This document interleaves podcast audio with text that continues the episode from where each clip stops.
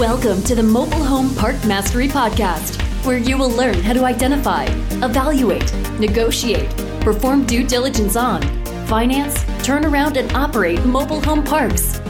And now, here is your host, the fifth largest mobile home park owner in the United States, Frank Rolfe. The U.S. demand for affordable housing is gigantic, but you can't rent or sell a home until it's ready. This is Frank Rolfe, the Mobile Home Park Mastery Podcast. We're going to focus on how to find more people to help you get your vacant mobile homes in a ready condition so you can get them out the door. Now, we all know we live in a very challenged America right now. There's a lot of people who have bought onto this idea of the great resignation. They all quit. They don't want to work anymore. Right now, there are two vacant jobs available for everyone who's supposed to be out there looking for a job. We're a crazy employment market. And a job that most anyone doesn't want is rehabbing mobile homes. Because people who rehab mobile homes, who are good at it, well, they move on typically into the single family home arena where they make far more money. So we're starting off behind the eight ball to begin with, trying to get mobile homes renovated into a world right now where all the megatrends make finding anyone to do anything nearly impossible. So, what do you do to try and find a fresh supply of people to renovate your vacant mobile homes?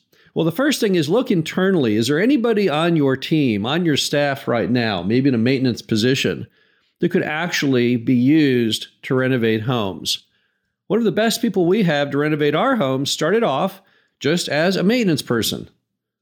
And then we tried them out doing things, and it turned out they were really good at almost everything. They had an innate craftsman capability, they were good, they were fast, good with their hands. So the first question is Do you have anyone out there right now in a different role who could be someone to remodel mobile homes? Now, if you don't have a big enough park where you have any maintenance staff, well, then ignore this first item. You have no one to choose from to begin with. But if you do happen to have a maintenance person and you have them out there picking up litter and things like that, well, it's a lot more economically profitable for you to use that person to remodel homes if they can do that because you can always delegate those other items to somebody who's less skilled. Next, just drive other mobile home parks and steal their contractors. There's an easy way out. Just drive through all the other mobile home parks in your market periodically or have your manager do so and look for guys rehabbing mobile homes. And then when you see one, you see the pickup truck, you see the debris out in the yard, you see the saw, go in and say, hey, do you guys remodel mobile homes? Well, yeah, obviously we do. Well, great. Give me your name and number. You got a business card? What's your schedule looking like? That's a very easy way to start amassing a bigger list of potential workmen is by just looking at who's doing the work at the other properties around you. And on that note, just call the other community owners, all the surrounding ones in your metro area. It doesn't hurt. What's the worst that can happen to you? You know, if you own a mobile home park and you periodically have homes that are vacant that have to be renovated, it would do you no good if the guys you normally use aren't available because they went out of work because they couldn't find anyone to hire them. So they have an innate reason to go ahead and tell you if there's somebody out there that they use to remodel their homes because that'll help keep them employed. So when they need them a year from now, they're still in business.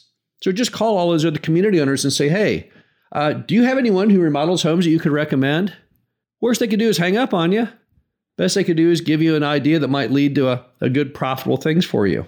Next, start thinking the Henry Ford way of the assembly line as opposed to finding someone who can do everything. A lot of times we want to choose that one person who can go in and remodel the whole home and they can do everything the carpentry and the carpet and the paint and the whole deal. Well, maybe you'll be better off finding people who have more limited skills who can just do it in an assembly line format. Maybe you should just look for a, someone who can just paint, or someone who just does carpentry, or someone who just does flooring, or plumbing, or whatever the case may be. Because it's a lot harder to find that one jack of all trades person than it is someone who has a little lower, smaller skill set. And if you've got two or three homes, it may work out better for you just to get one person to do those two or three homes in their little finite skill than a general contractor concept that does all of it. Another thing you can do is just put more ads on Facebook Marketplace for contractors and Craigslist. Put anything out there you possibly can. Put in search of on Facebook and Craigslist. Get the word out more heavily that you're looking for someone to renovate these mobile homes. A lot of park owners do not use the internet well on that. They use it great on getting homes at the door to rent or sell homes. Oh, yeah, let's pour all that online. But they don't do anything as far as looking for workers online. So give that a shot. See if that might lead to a few names for you. So, what we've started doing is we're putting big banners on a lot of the fences on a lot of our properties that just say skilled carpenters needed. Now, why do we say carpenters? Is it all carpentry? No. But we find that that's probably the most important skill if you're going to renovate the homes is someone who's good in carpentry. A lot of people can paint, but not that many know actually how to saw things and nail things and screw things together that fit and that work and that look attractive. So, if you've got decent road frontage, our typical mobile home park that we own has a traffic count typically of about 10,000 cars a day on it. We're mostly major secondaries and a lot of freeways. So, I can reach a lot of people. It's a message you don't see very frequently. I don't know when I've last seen a banner that said skilled carpenters needed. But if you were a carpenter and you saw that and you were looking for employment, well, then I think you might well respond. And since it costs nearly nothing, a banner costs two to three hundred dollars to have it made, a big old vinyl one, and you've got the frontage already. Well, why not use it? See if it brings something in the door that might be able to help you get your homes done. This next one's interesting because many community owners, they when I say this, they'll say, "Oh yeah, that's a great idea," but you know why aren't you already doing it? And that's doing a resident referral letter looking for contractors. Many of us have always found one of the best ways we had to find residents to fill vacant homes was a letter to all the other residents saying, "Hey, if you've got somebody who wants to live here, a friend or family member, a coworker, and they go ahead and, and buy a home from us or rent a home from us, we'll take X dollars off your lot rent, typically a couple hundred dollars. And it was easy when you send that letter out to get a lot of response because people knew a lot of friends and family members and coworkers who wanted to live in the mobile home park. But many of the people in the mobile home park also know a whole lot of people who are potential home rehabbers because mobile home park residents often work in the exact same trades where you would find those who are open to the idea of fixing mobile homes. So try sending out a letter only on that attack plan, saying, We are looking for contractors, and you can even offer them a bonus if they can go ahead and get a contractor and you sign up and they do a home for you. You'll give them X dollars off their lot rent. But even if you don't give them economic incentive, they're still going to tell people just to be nice because they may have a lot of friends and relatives and coworkers who need extra work or need, need a job who have those skills. So often you're overlooking your, your resident base and, and for no good reason because they are very often one of the best potential sources of new workers to get those homes done. The final item is it's time for many park owners to change their entire bonus system away from just renting or selling homes, but to focus more on home readiness. For example, if you've got a bonus system, maybe you should impact that bonus system based on how long it takes for the home to be ready to go once it's been vacated. So start tracking the number of days vacant.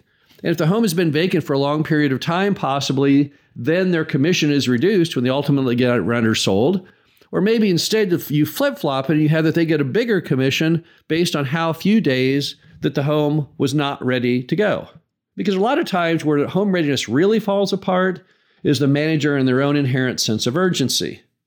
So if the manager doesn't feel like getting that home out the door is really important to them, they'll just let it fester and they'll just procrastinate and let it just go manana, manana, manana, and they'll never get that home in a, in a move in ready condition. But when you change it around on the manager and try and impact them financially through how quickly they'll go out and find the home rehabbers and get the home rehabbed, then suddenly it's going to get your home on the market much, much faster. It's very, very hard as a park owner to ever get anywhere in getting those vacant homes filled unless you and the manager are on the same page. And if your bonus structure is just, okay, you sell the home and you get X, but there's no preamble to how quickly they must do it, they often can just, if they have other interests that they find more pressing, just backburner that. You don't want it to be backburnered any longer. You want the manager every day to be obsessed with how fast can I get this home fixed? Because the faster I get it fixed, then the faster I'm going to get it sold and the faster I'm going to get my money.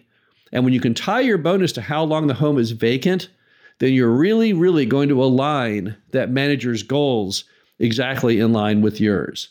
The bottom line to it all, it's rarely a problem with most communities in getting homes filled. The phone rings off the wall, people drop in every day, they're all looking for an affordable place to live. We all know that. The bigger challenge you have as a community owner is typically simply finding people to get your homes rehabbed so they can be sold or rented. This is Frank Rolfe, the Mobile Home Park Mastery Podcast. Hope you enjoyed this. Talk to you again soon. Thank you for listening to the Mobile Home Park Mastery Podcast. Be sure to visit us at mhpmastery.com to subscribe to the show, read our show transcriptions, and access all of our great information on mobile home park investing.